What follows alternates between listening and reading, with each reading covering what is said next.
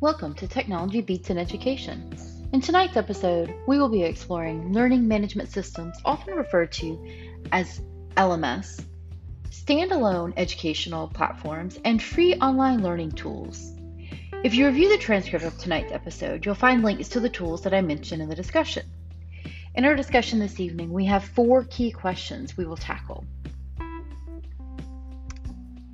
What do you see as uniting features essential similarities between an LMS, standalone education platforms, and free online learning tools. Question number two What do you see as the significant differences between LMS, standalone applications, and free online learning tools? And the last two questions, I end up combining my answers, but let me give those to you. In your professional capacity as teacher, counselor, etc., and in my instance, I am a librarian, how might you rate the usefulness of each of the three basic groups? Which type of technology solution would be the most useful to you, perhaps, and why? Given the need to be prepared for remote learning, thinking about COVID 19 related circumstances, and based on your own experience with LMS, what role do you see LMS playing in your own professional practice? For those of you not familiar with these terms, let me give you a little description before we go any further. Learning management systems, often referred to as an LMS, are used to administer, deliver, track, and report online courses and instructor led training. This is according to Accord LMS website. Examples would include Blackboard, Google Classroom, Moodle, Canvas, and Brightspace. The term standalone educational platforms or applications covers a wide variety of tools that can be classified as online portals, websites, or applications that were developed for a specific type of online learning experience. Examples include Duolingo, Drawspace, School of Open, and Skillshare, and these were found in the GoodNet article from 2014. I would also add Khan Academy, Edu- Edgenuity, Edgen- sorry, I'm going to butcher that word, and other educational learning applications that can be found for mobile and tablet devices. The final term, online learning tools, refers to applications or tools that could be used in an online environment to enhance an individual's learning experiences. Examples of these, of these tools would include Padlet, Flipgrid, VoiceThread, Scrible, and an annotate a dot notate. To get started with the discussion, I'll first provide my thoughts on what I see as the uniting features between learning environment, learning management systems, standalone education platforms, and free online learning tools. Although they go by different names, the purpose of each aligns with the greater role in education to provide learning opportunities for individuals. All three of these groups happen to provide the learning opportunities for individuals in an online or digital format. I mentioned digital format because some of the applications or tools could be used offline once they are downloaded to a device. Each provides a space for the individual learner to connect with educational content to either learn as an individual or collaboratively with others. They also allow the learning experience to move beyond the four walls of a classroom and out into the world. So, I know you're now wondering what's the difference about these categories? First up, learning management systems are a larger portal platform that provides teacher, instructor, facilitator a common place to house the course or training content. Inside the LMS, the facilitator is able to provide modules or lessons filled with learning materials, interactive, collaborative learning spaces for the students to interact with each other using tools like VoiceThread, Padlet, or the built in wikis and discussion boards and online learning tools to facilitate the learning experience, such as virtual field trips, dives into digital collections, and interactive ebooks. The LMS provides a, sp- a place for the facilitator to communicate with the student, includes assessments to gauge learning, and record progress in the course. I'm using the term facilitator to describe the role of a teacher or instructor because, in my view, online learning is led by the student and facilitated by the teacher instructor. LMS are used for more a more structured learning experience in educational settings like higher education or onboarding for employees in a workplace setting. Google Classroom is an example of an LMS style tool that is being used more and more in K 12 education, This is according to Lebowski's 2016 book. Standalone educational platforms and applications like Duolingo, Edgenuity, got it right this time, and Khan Academy provide online learning experiences for students that are student centered and led and are geared for a specific purpose, meaning to learn a specific skill, not to facilitate larger learning. The platform application itself facilitates the learning.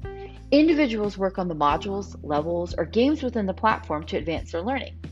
The individual's work is not graded or assessed by an instructor per se, but rather the individual receives automated, immediate feedback.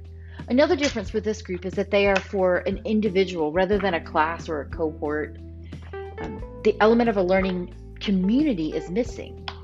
Edgenuity acts a little like an LMS for instructors because they can build the program how they see fit to learn a skill or knowledge. And I found this in the YouTube video Student Learning Experience from 2014. The third group, online learning tools, are unique in that they can not only be used in learning experiences, but also in the larger society to meet other needs. Many of the tools we see popping up these days help students build videos, podcasts, and presentations that can be shared in their educational setting, whether that is in person or online. And this is according to COP's 2015 book, Integrating Technology into the Curriculum. Within the classroom environment, whether in person or online, there are a separate set of tools that can also be used, such as interactive whiteboards, microphones, and webcams, also found in the COPE 2015 book. Online learning tools also fit into the category of applications at times. An example would be, digi- would be digital remotes or polling apps like Kahoot or Poll Everywhere. I was going to combine the last two questions in this discussion since a lot of overlap. I see a lot of overlap in my answers.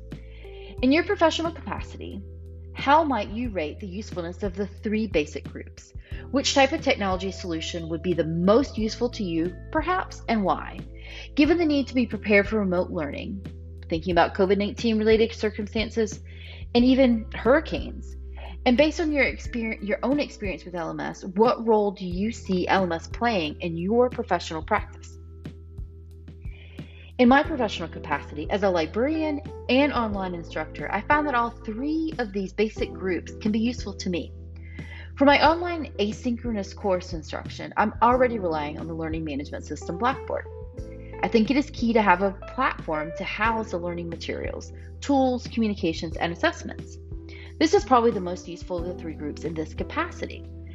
Having completed trainings at other universities and through more open educational opportunities like MOOCs, I have used a few different learning management systems. I feel as though Blackboard is lacking a few key features that I would like to see. One is the ability, the ability to search and share courses with others, meaning if you openly license your course and put it in the collective hub, others could copy it over to use at their institutions. This is a feature that's found in Canvas.